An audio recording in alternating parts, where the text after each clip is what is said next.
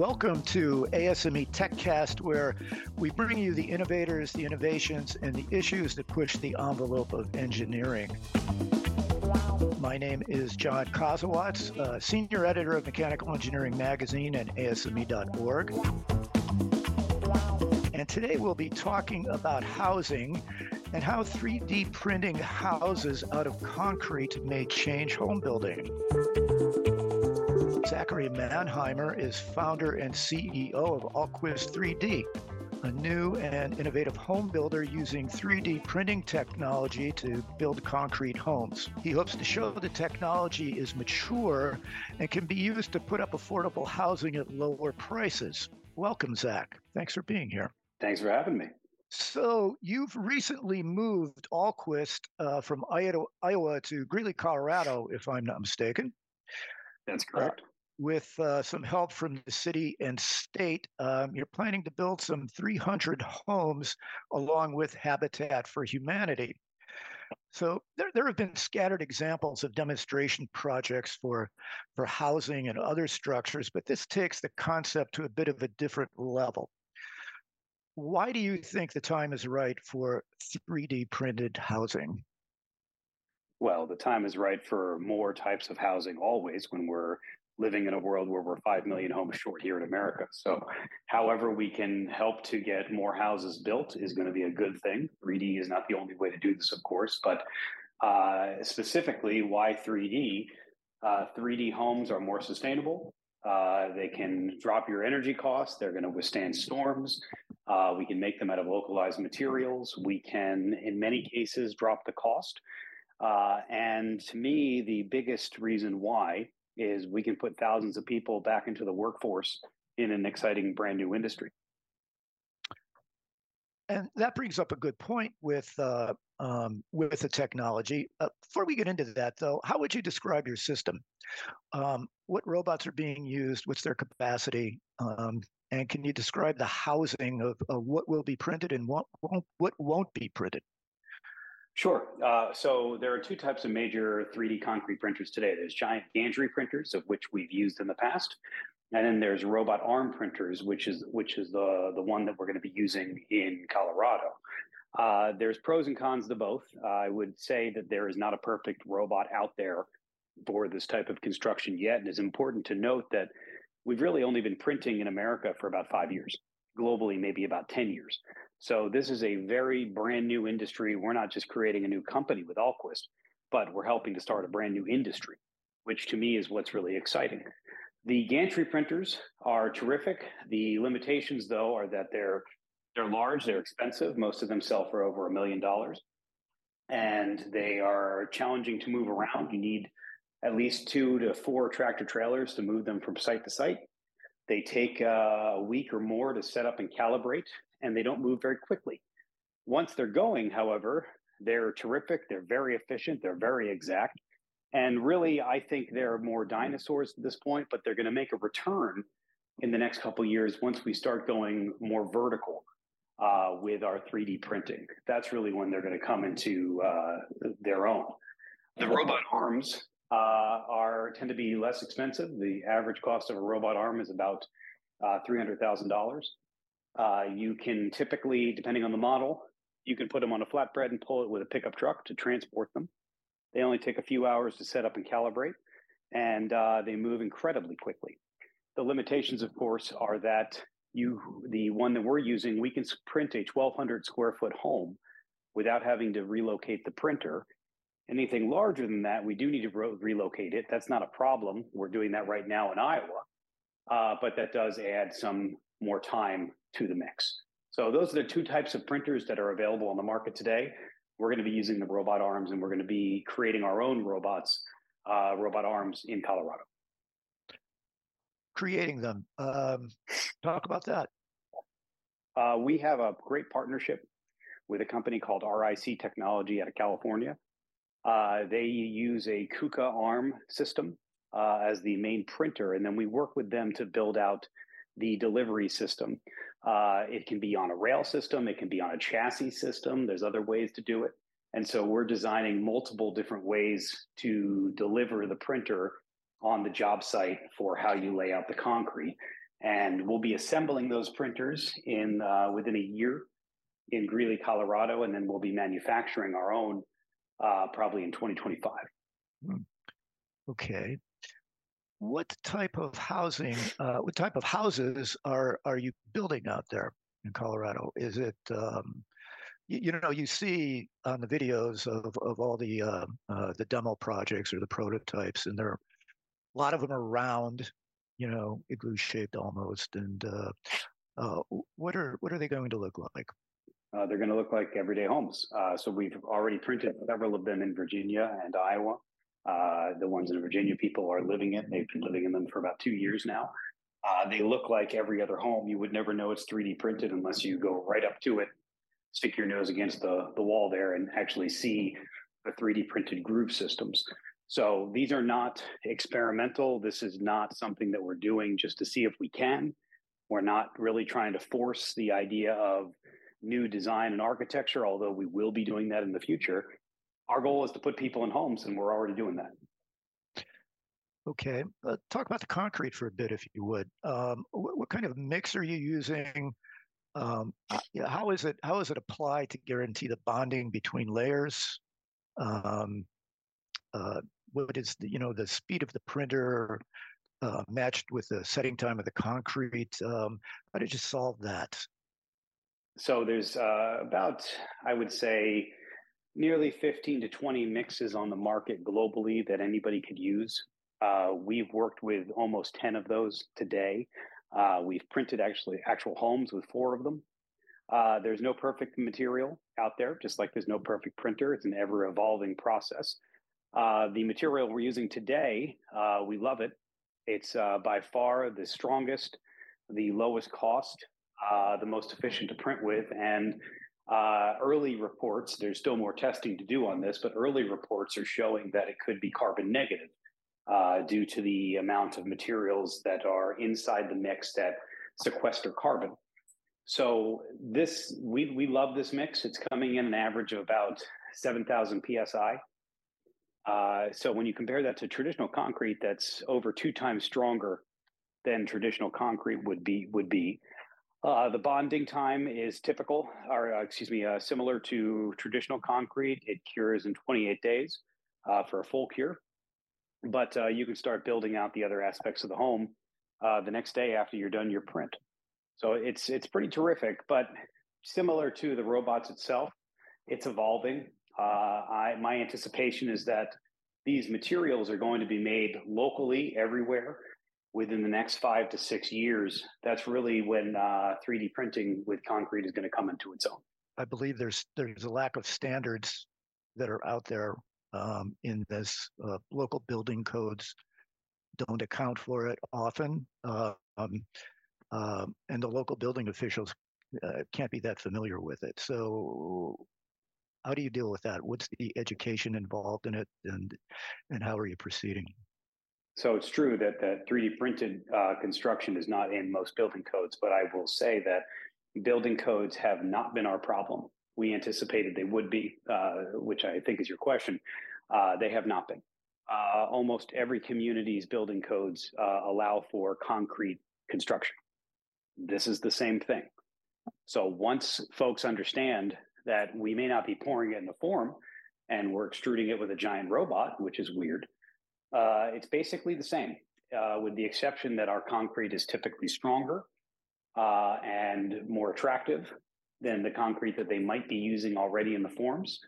And so once the f- code officials understand the material makeup of the material, once they understand the uh, tensile and PSI strength, once they, once they understand that structural engineers have signed off on it and they view the process, uh, they get on board very quickly. And we've been able to pass this several times, and not once have they had to change code. So I really want to put this myth to bed. There, are, there is not an issue with the code. That is not something that's holding back the industry. What, what's been the biggest challenge so far in, in getting getting to this point? Lack of experience. Uh, there are in America, there's uh, about 10 companies doing this work today. Globally, there's about 50. The majority of those companies are not printing houses, they're making machines or they're making material or both. there are a few of us out there that are actually printing homes for people to live in. So we're creating the best practices on how to do this as we go, which is exciting. But frankly, most days I wish other people were already doing it we could learn from their mistakes instead of making them on our own. This is the beginning of an industry that we're creating.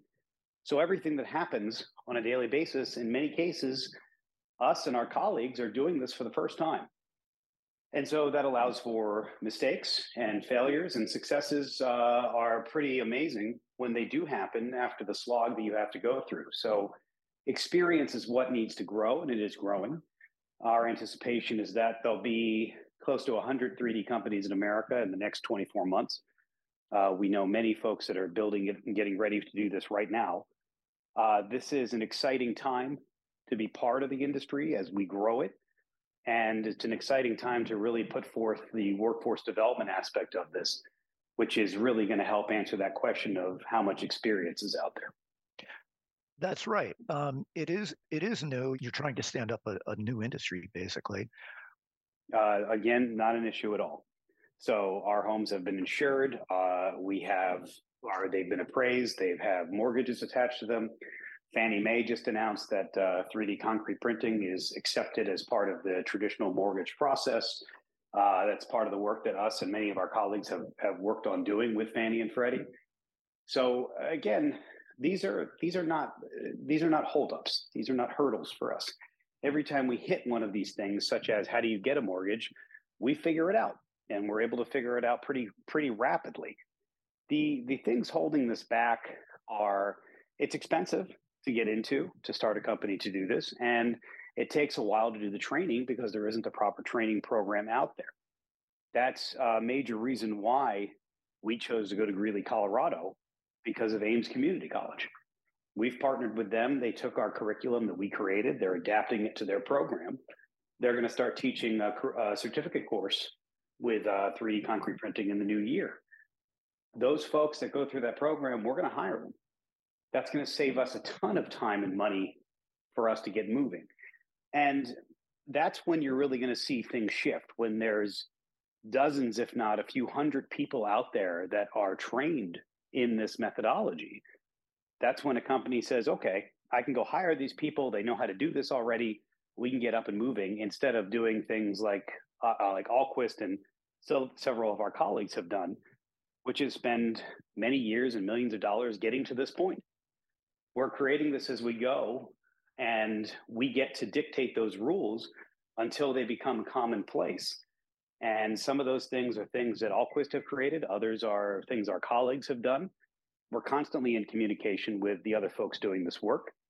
It's kind of like the Silicon Valley in 1972. Everybody sort of knows each other. We're all, for the most part, playing well in the sandbox together. And there really isn't any competition because there's such a major demand and need for this.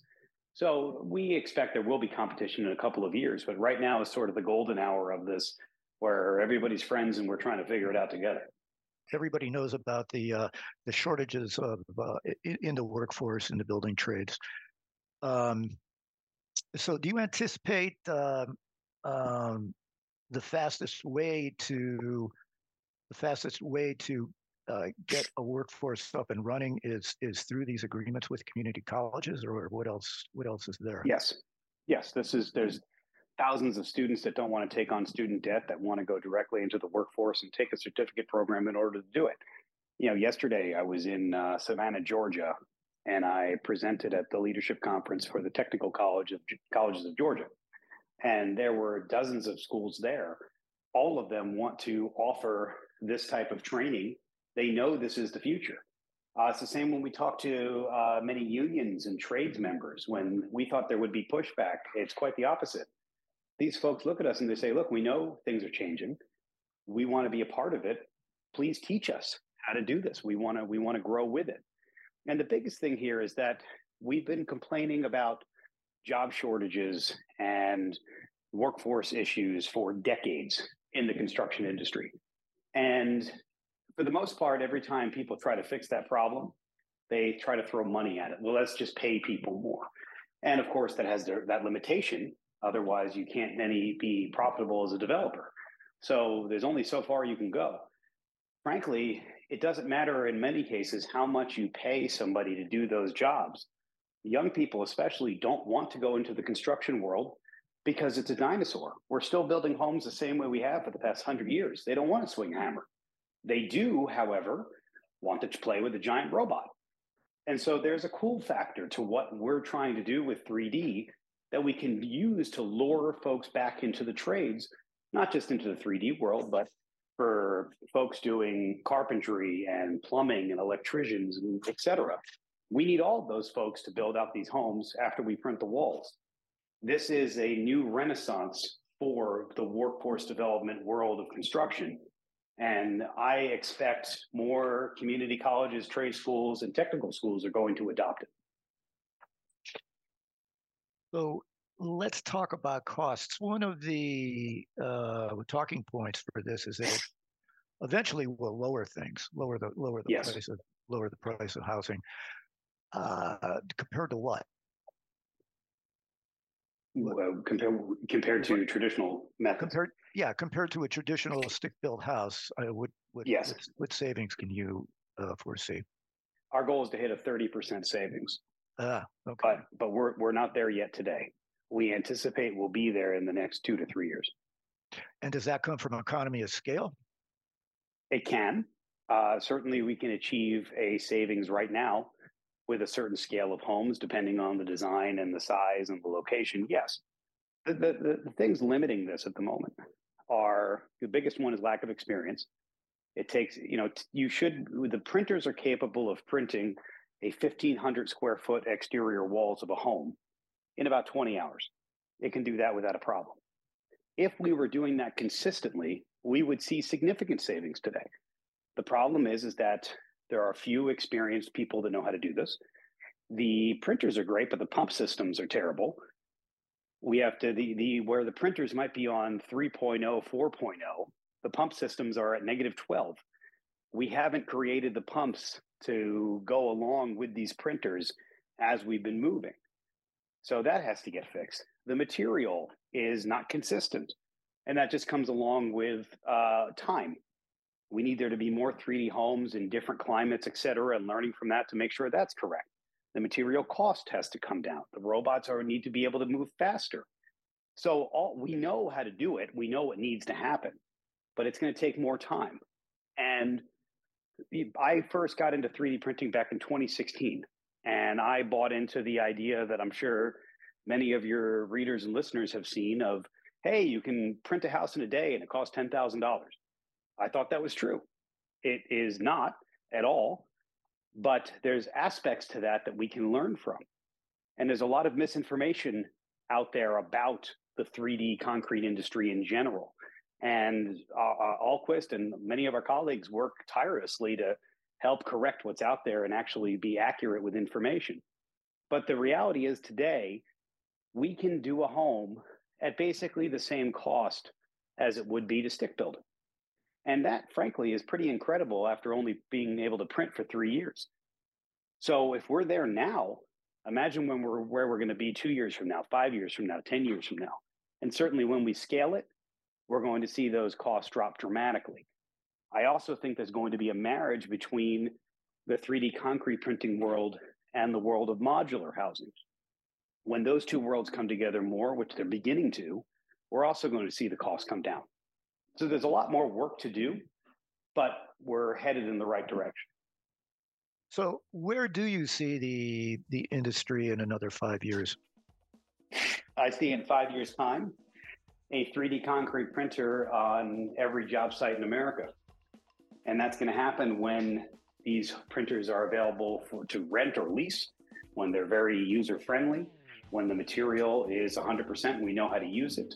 When all those questions are answered, I think that this you're going to see this industry rise very quickly overnight. Okay. Well, I think that um, we're going to have to uh, leave the conversation here for now, Zach. Um, thanks very much for um, spending a few minutes to uh, talk with us today. And we'll be hearing more. We'll be hearing more on this subject certainly.